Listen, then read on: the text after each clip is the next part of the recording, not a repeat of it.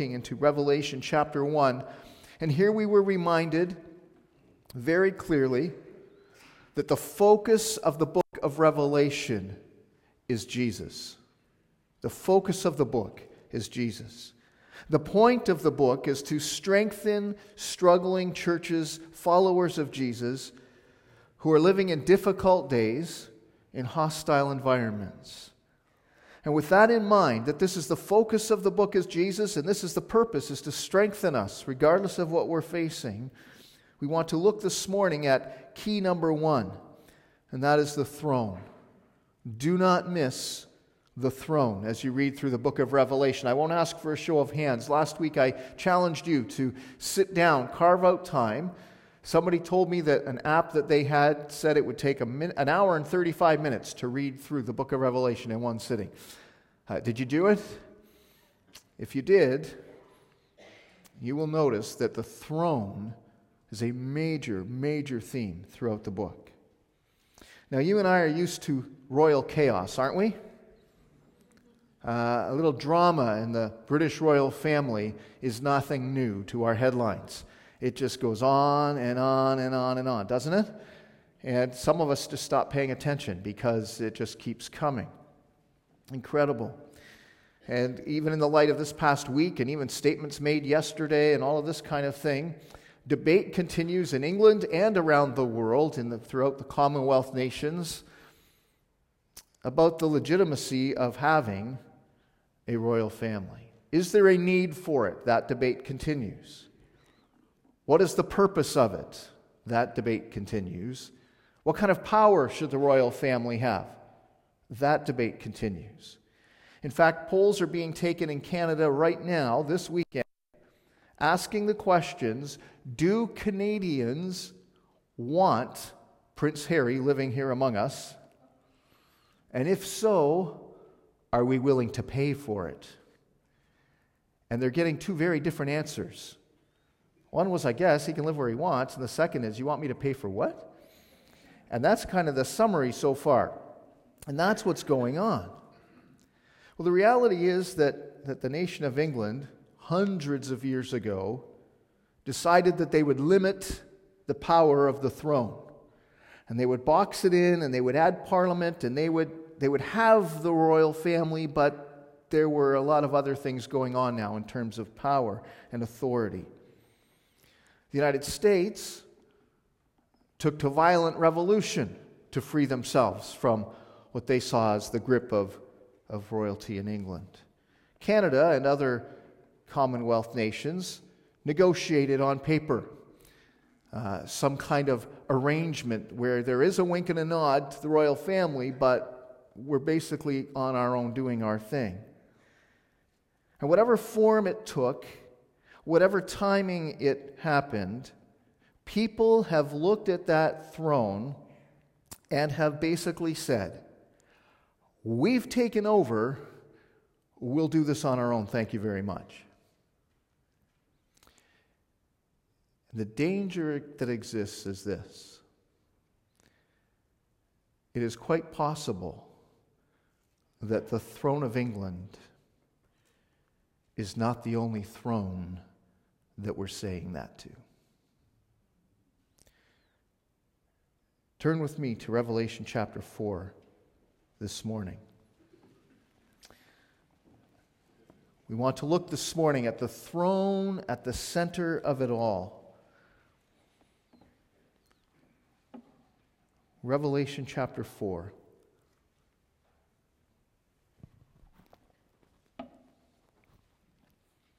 Having been given the letters from Jesus to these seven specific churches, they would all receive all the letters, but each of them had something special and significant and specific with their name on it. We'll get to those in a few weeks. John continues. After this I looked, and behold, a door standing open in heaven. And the first voice, which I had heard speaking to me like a trumpet, said, "Come up here, and I will show you what must take place after this." At once I was in the Spirit, and behold, a throne stood in heaven, with one seated on the throne. And he who sat there had the appearance of jasper and, and carnelian, and around the throne was a rainbow that had the appearance of an emerald. Around the throne were twenty-four thrones, and seated on the thrones were twenty-four elders, clothed in white garments with golden crowns on their heads. From the throne came flashes of lightning and rumblings and peals of thunder. And before the throne were burning seven torches of fire, which are the seven spirits of God. And before the throne there was, as it were, a sea of glass, like crystal. And around the throne, on each side of the throne, are four living creatures, full of eyes in front and behind. The first living creature like a lion, the second living creature like an ox, the third living creature with the face of a, a man, and the fourth living creature like an eagle in flight. And the four living creatures, each of them with six wings, are full of eyes all around and within, and day and night they never cease to say, "Holy, holy, holy is the Lord God Almighty, who was and is and is to come." And whenever the living creatures give glory and honor and thanks to him who is seated on the throne, who lives forever and ever, the twenty-four elders fall down before him who is seated on the throne and worship him who lives forever and ever. They cast their crowns before the throne, saying, "Worthy are you, our Lord and God, to receive glory and honor and power, for you created all things, and by your will they existed and were created." There is a throne in heaven. Revelation chapter four, verse two makes that very clear. John was shown an open door in heaven, and as he walked through and looked through, here's what he saw: a throne. This throne will be referred to over forty times in the book of Revelation. Do you think it's a key theme? Something important for us to wrap our hearts and our heads around? Over forty times, reference to this throne. At the center of everything, friends, is not chemical chaos and random chance. At the center of it all, you do not find human ingenuity and individuality. At the center of it all, you do not even find human rights and freedoms. At the center of it all, there is a throne in heaven. There is a throne in heaven. It is rock solid, fixed, secure, permanent, anchored there. It has always been and always will be. There is a throne at the center of it all. The prophet Isaiah, as Pastor Marty read for us earlier from chapter six, was given the opportunity to see that throne in heaven at a very troubling and unsettled time in Israel's history. And God is saying, "Isaiah, take your eyes off of the throne in Israel, will you? And place your eyes on the throne in heaven. Everything's under control." The Apostle John is sent by Jesus to deliver this message, to record this message, and to send it to the seven churches in Asia Minor in the first century, living in a very hostile place, facing incredible persecution, very troubling, disturbing, and unsettling times. And they are told, look beyond the emperor, look beyond Rome, look beyond your circumstances. There is a throne in heaven. Set your eyes there. Set your eyes there. There would be more troubling things to come from chapter six on to chapter nineteen in the book of Revelation. There are days coming that we're told, for the sake of his people, God will bring those days to an end, or else no one would even survive. But whatever is coming, whatever we face, whatever is to be endured and dealt with and heard about, make no mistake, there is a throne in heaven, and our eyes are to be focused there. But that's not the only detail in chapter four, verse two. Not only does a throne stand in heaven, but that throne is not empty. There is one seated on the throne. God is there. Remember chapter one, verse eight. I am the Alpha and the Omega, says the Lord God, who is and who was and who is to come, the Almighty. This is the one who is on the throne. God is on his throne. He is reigning, he is ruling, and he is ready to judge. He's described here in words that John is trying to picture for us what he sees. He's overwhelmed by what he sees, and he's trying to describe this for us. And he describes the one on the throne as, as having the appearance of jasper. Later in chapter twenty-one, as we see the new heavens and new earth, and we, we see this described again, that, that stone is being referred to as being completely clear. Many believe he's actually he's referring here to a, like a diamond, the appearance of a diamond. Then he uses the word carnelian. Some of your translations will say sardius. It's the same stone. It's a, a, bled, a blood-red ruby. And there are people that say maybe those two are, are used to describe and symbolize God's glory and God's wrath at the same time. Maybe it's more significant that those are the first and the last stones on the breastplate of the high priest. Maybe it's more significant that those are foundation stones, two of the stones of the new Jerusalem. Whatever symbolism may be buried and layered in this description, make no mistake, John is telling us of the brilliant, glorious majesty of the one on the throne. That's what he is describing. And around this throne, there's twenty-four elders gathered. Let the debate, debates begin, eh? Who is this? Some people say, oh, it's got to be angels. Personally, I don't buy that because of the, the crowns and some of the other things we see going on. I believe that they are, in fact, people. And we are told that people have all these different ideas of who those people are. Some say, oh, it's got to be the twelve patriarchs and the twelve apostles. That would make most sense. Or there, there were twenty-four, twenty-four divisions of priests. Maybe that's who it is. I want to tell you here this morning, the point is not who those elders are. Remember when James and John came to Jesus and said, in your kingdom, we've got a fantastic idea for the seats on the right and left of your throne. And we're kind of thinking we're in. What did Jesus say? That's not mine to give. Those seats are already assigned by the Father to whom he wants to put there. The point is not that we wrap ourselves around this concept of who are they and we try and fight over that. The point is not who they are, it's what they do. Look at verse ten. The twenty-four elders fall down every time these four living creatures sing and praise God. Holy, holy, holy is the Lord God Almighty who was and is and is to come. Every time they say that, the elders get down off of their throne and they give thanks and honor to him who is seated on the throne. The twenty-four elders fall down before him who is seated on the throne. What do they do?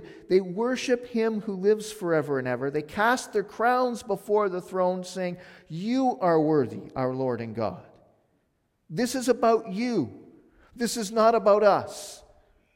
We take off of our crowns and we cast them down before you, because the ground is where they deserve to be. There can only be one king, one ruler in the room, and it isn't any of us. It is you. And they get on their faces before God and they worship him. So as impressive as these twenty-four elders are, they understand how this works, and it isn't about them. They remove their crowns and they simply worship the one on the throne. Verse five tells us that around that throne are also, um, sorry, I'm going to go back up, to, yes, to verse five. From the throne came flashes of lightning and rumblings and peals of thunder. What is that all about? I would suggest to you that from the throne, right here for the first time John sees it, are the sounds of judgment coming. And the reason I say that is because this, these sounds we will hear again. And we will hear these sounds again it, it, three times, in chapter eight, in chapter eleven, and in chapter sixteen, as the announcement and proclamation of judgments come. The Spirit of God is there, these, these seven spirits of God. It's really the sevenfold Spirit of God. It's a way that, that is used in Scripture to def- describe the Holy Spirit. He is there before the throne. And also around that throne are four living creatures. Incredible creatures to read about. In our minds, we try and picture them, and we try and read those descriptions and say, what in the world are these things, and what do they look like? And we ask ourselves, are they the cherubim from Ezekiel chapter one? Are they the seraphim from Isaiah chapter six? We do know this. They appear to be an exalted order of angels who are guardians of the throne and leaders of the worship of God Himself. And as impressive as that setting is, as impressive as those elders may be, as impressive as these creatures may be, there is a point to be made. Mark Devers suggests walking through this exercise, and I'm going to ask us to do it this morning because I think it's fitting and it's important for us to do. I would like each of you to picture four people in your minds. Get these four faces locked in there, right? One after another. Are you ready? First, who is the most powerful person you can ever think of? Got him? Secondly, who is the most beautiful person you can ever think of? Number three, who is the most amazing athlete you can think of? Number four, who is the most brilliant intellect you can call to mind? You got him? Take these four people now, as amazing as people tell them they are and they appear to be, place them with John, with the elders, with the four living creatures right there in the throne room of heaven, and ask yourself, how glorious do they appear now? Ask yourself, what do you think their reaction and response would be in that setting? Because it can only be one of two things. It can only be one of continued, absolute defiance of the one on the throne, or it's one of absolute, humble surrender and worship of the one on the throne. There's no middle road. There's no middle road. What would you do in that place? What would you do standing there where John is, seeing all that you're seeing and looking to the one on the throne? What would you do there? As we walk through the book of Revelation, we must know, as we consider all that we are told here, about the things that are and the things that will be, everything that John has seen. As we're told about a realm that we don't have physical access to to see with our eyes right now. As we consider the future and as we consider our lives day in and day out right now, we must remember there is a throne at the center of it all, and God sits upon it. Revelation one, right through to the end of the book. There is a throne, and God is on it. But before we move forward, I need to remind you that not only do we see the throne of God in the book of Revelation, but John also points out to us that there is a false throne that has been erected. A false throne. Turn back to chapter two with me. Chapter two, verse thirteen.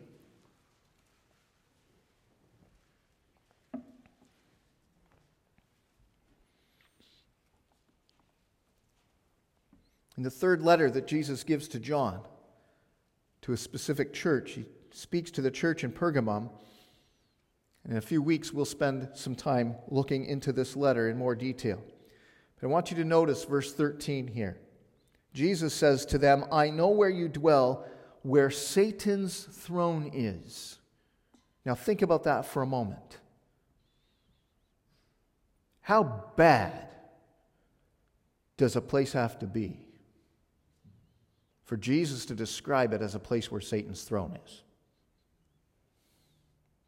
I know where you live, where Satan's throne is. Yet you hold fast to my name, and you did not deny my faith, even in the days of Antipas, my faithful witness, who was killed among you, where Satan dwells. We think we're living in an intense time and place? Wow. Pergamum, the place where Satan's throne is.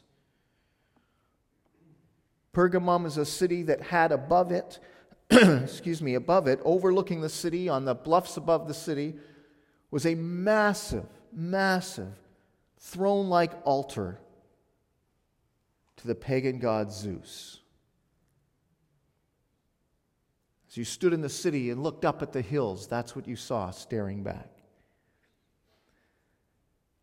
In twenty-nine B C, Pergamum had erected a glorious temple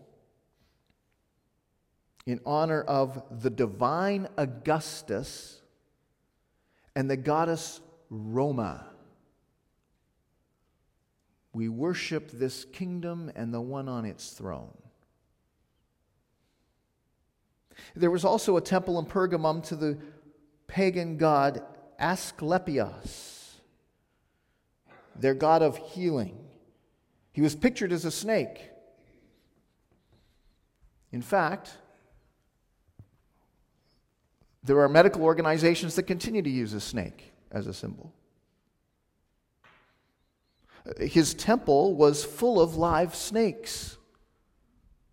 Ill people would come and they would lay down in that temple to be crawled over by these snakes in hope that this snake god would bring healing to them. On top of that, Pergamum was known as the leading center of emperor worship in the Roman Empire. And if you did not worship the emperor, they would execute you. Difficult place to follow Jesus? To bow to the only true throne? Pergamum was a place where Satan had set up shop, erecting his false throne. Turn over to chapter thirteen.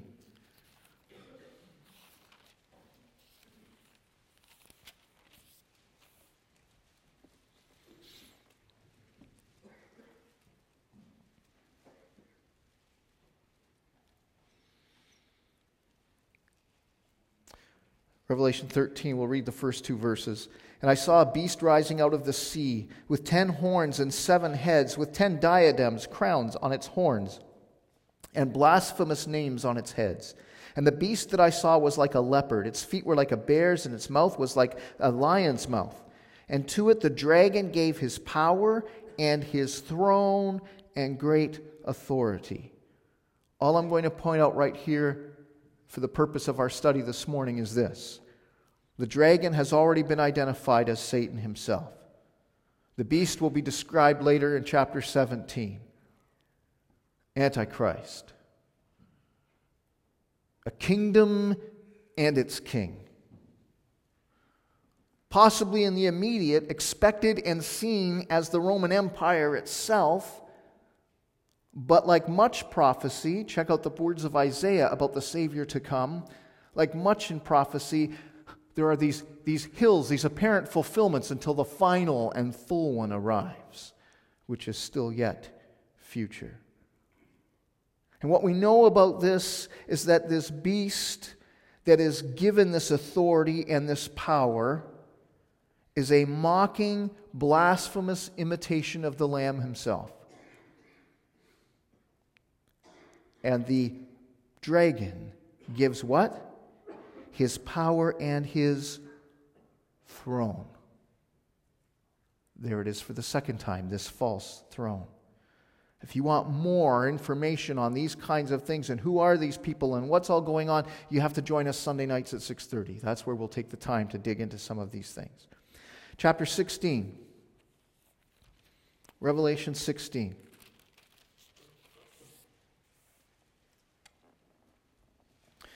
Verse ten, in this segment where the, the bowls of God's wrath, these judgments are being poured out. The fifth angel poured out his bowl on the throne of the beast, and its kingdom was plunged into darkness. People gnawed their tongues in anguish and cursed the God of heaven for their pain and sores. They did not repent of their deeds. This throne that Satan has set up, this throne where he set up shop in Pergamum, this throne where he places his false imitation lamb and gives it his authority and power, this false throne is doomed. It will, it is helpless before the power of God, just like everyone and everything else is helpless before the power and throne of God. And as this angel pours out the judgment of God, the throne and the kingdom are plunged into darkness. It sounds like the ninth plague on Egypt, doesn't it? Back in Exodus. Remember those plagues that God poured out on Egypt before his people were finally released to leave? Each of those plagues, each of those plagues, an assault upon and an insult to a god of Egypt. You want to worship that? And God pours out his judgment. And here, this throne that seems so powerful and so intimidating and its kingdom are plunged into darkness like back in the days of Exodus. And that darkness intensifies the distress of those days and brings a terror all its own alongside of it.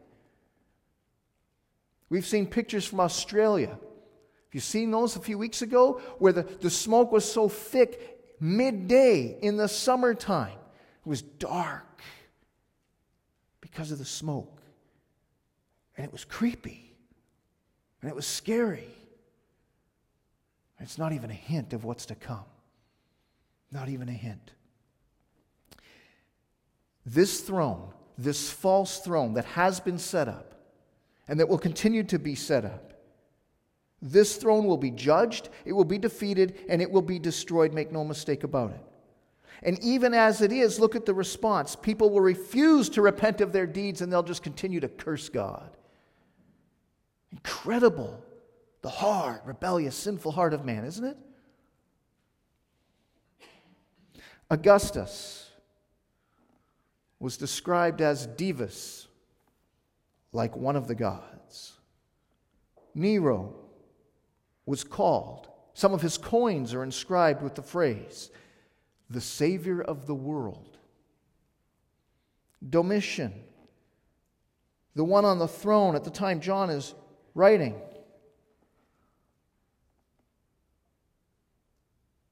had people call him our Lord and God. More thrones would continue to be set up throughout history. Thrones continue in our day, and apparently the thrones will continue right until they are finally and fully judged at the end in chapter sixteen of the book of Revelation. There is a false throne, and there is a false God upon it. And one day the curtain will be pulled back, as in The Wizard of Oz, and we'll find that the person on that throne is maybe not quite as impressive as people thought they were. Incredible, isn't it?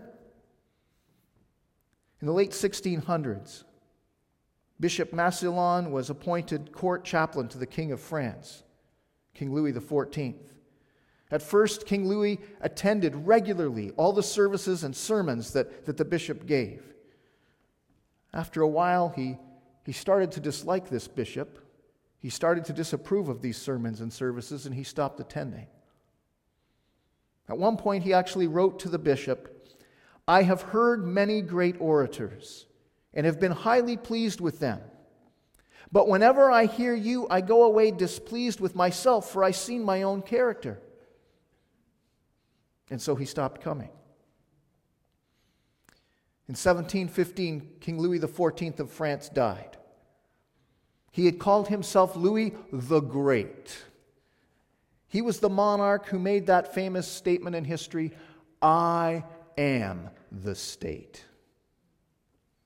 His court was the most magnificent in Europe, and his funeral was equally spectacular.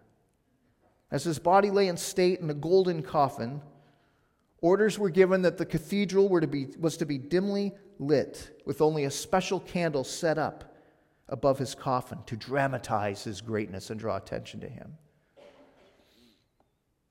When the time came for that funeral service, thousands sat in that cathedral in hushed silence. And the bishop came, and as he began to speak, he slowly reached down. He snuffed out the candle, and he simply stated four words: "Only God is great." There is a throne in heaven, above and outside of and over all time and, and space that we know here. It is anchored rock solid, and God is on it. And there is a false throne that has been set up, but it is doomed and will be destroyed and finally and ultimately judged. And so I take you finally this morning to Revelation chapter twenty. And we will link these three passages together, these three concepts together, as we visit Revelation twenty, verse eleven. And here we see the people before the throne. Revelation twenty, verse eleven, "Then I saw a great white throne and him who was seated on it. From his presence earth and sky fled away, and no place was found for them. And I saw the dead, great and small, standing before the throne, and books were opened. Then another book was opened, which is the book of life. And the dead were judged by what was written in the books according to what they had done. And the sea gave up the dead who were in it. Death and Hades gave up the dead who were in them, and they were judged, each one of them, according to what they had done.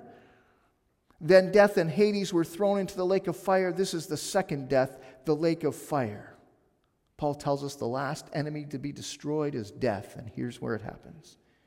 "And if anyone's name was not found written in the book of life, he was thrown into the lake of fire." Let's talk about these moments before the throne, shall we? What we see here in Revelation chapter twenty, verse eleven, is the end of all things as we know it. And there is nowhere to hide. Great and small, all will stand before the throne. There is no one so important that they are immune to this judgment, and there's no one so unimportant that they sneak by in the shadows unnoticed. Great and small, all will be brought before the throne and judged on the basis of their works.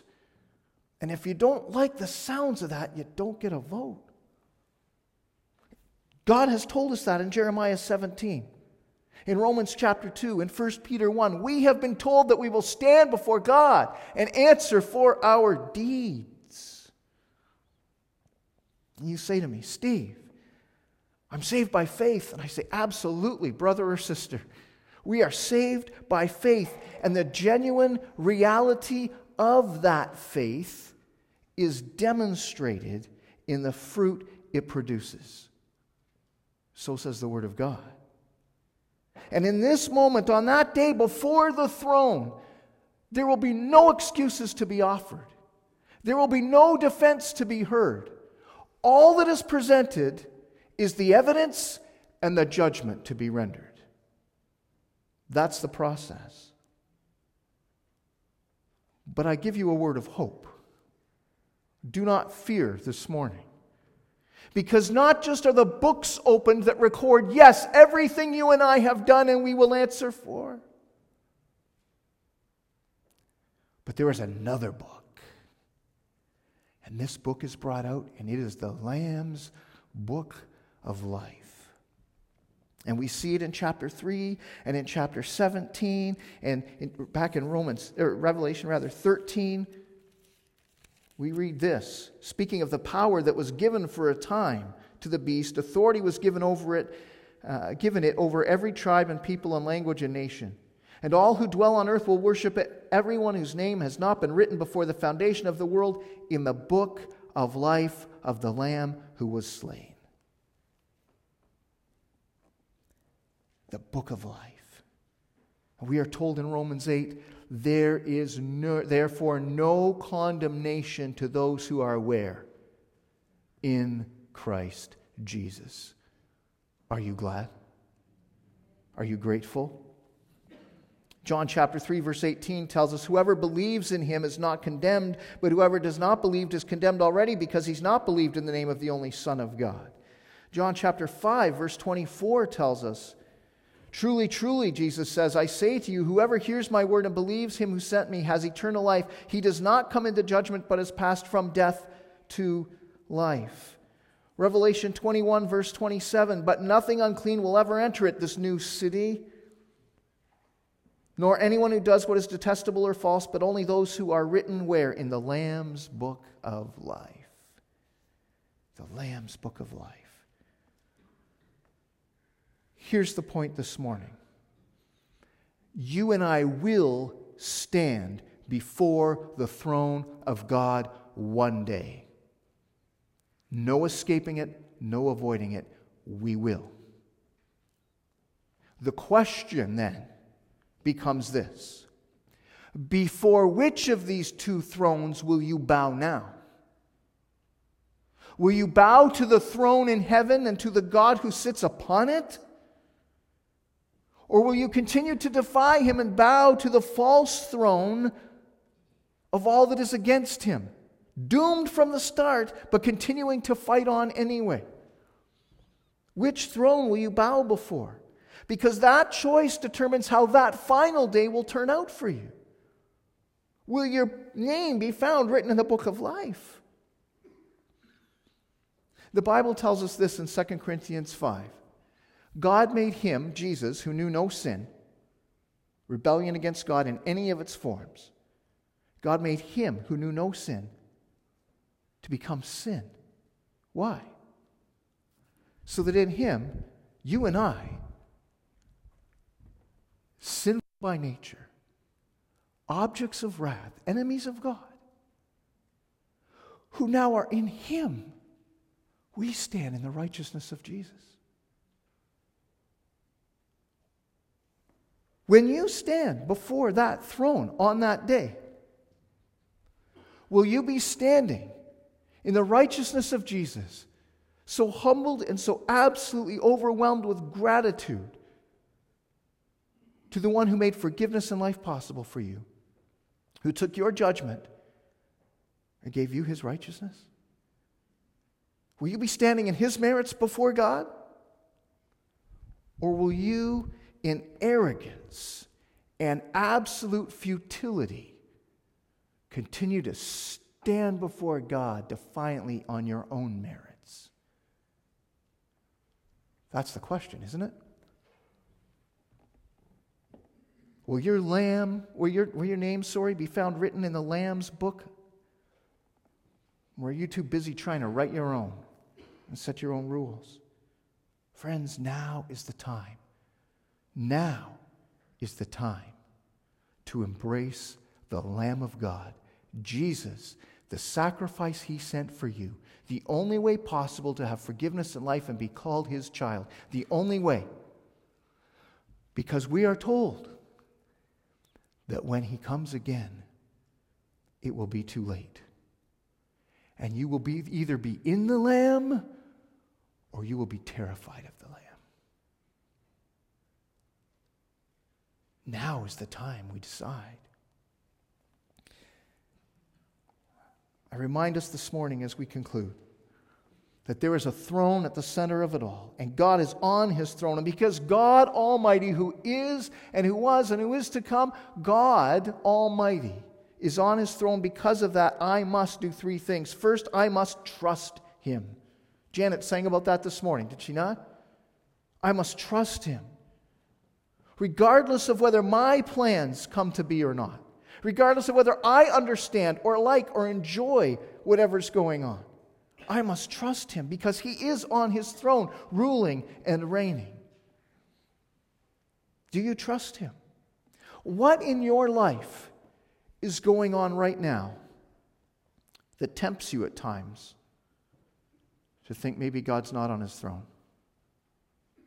What's going on in your circumstances? What are you enduring right now that at times make you think, oh, maybe God's not on that. Maybe, maybe, maybe it's just all, it seems just to be so chaotic and out of control. Maybe God's not on his throne, so, so things are out of control. Maybe God's not on his throne, so it doesn't really matter how I live. Maybe God's not on his throne, so I'm on my own. Whatever you are facing and walking through, I point your attention back to Revelation chapter four this morning, and I urge you, remember, God is on his throne. Let your heart be encouraged. Trust him. Trust him.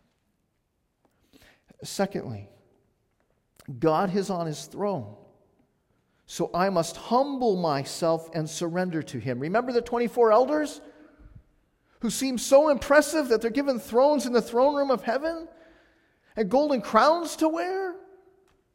I mean, that sounds pretty amazing, doesn't it? But what do they do? They cast their, th- their crowns at the feet of the throne, and they bow down and they worship him.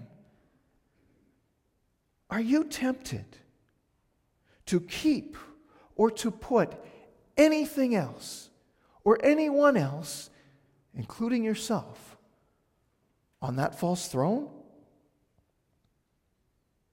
Instead of humbling yourself to the one who's on the actual throne? Because when we do, we are simply declaring again our allegiance to Satan himself, who rebelled against God, plunged us in with him, and invites us to continue to thumb our nose at God and join his ranks.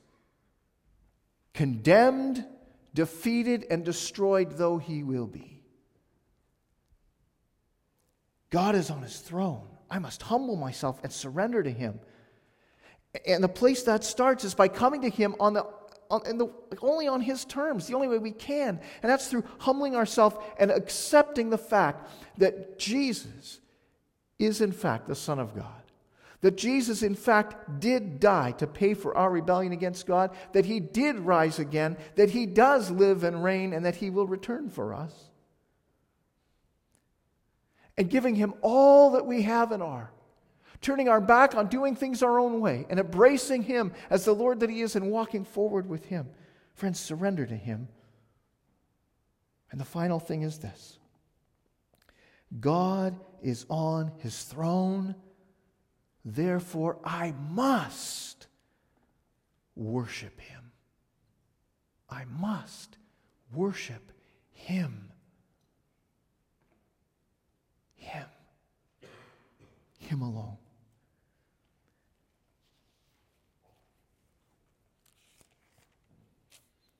I'll show you one more picture of the throne as we prepare to sing and reflect on these words this morning.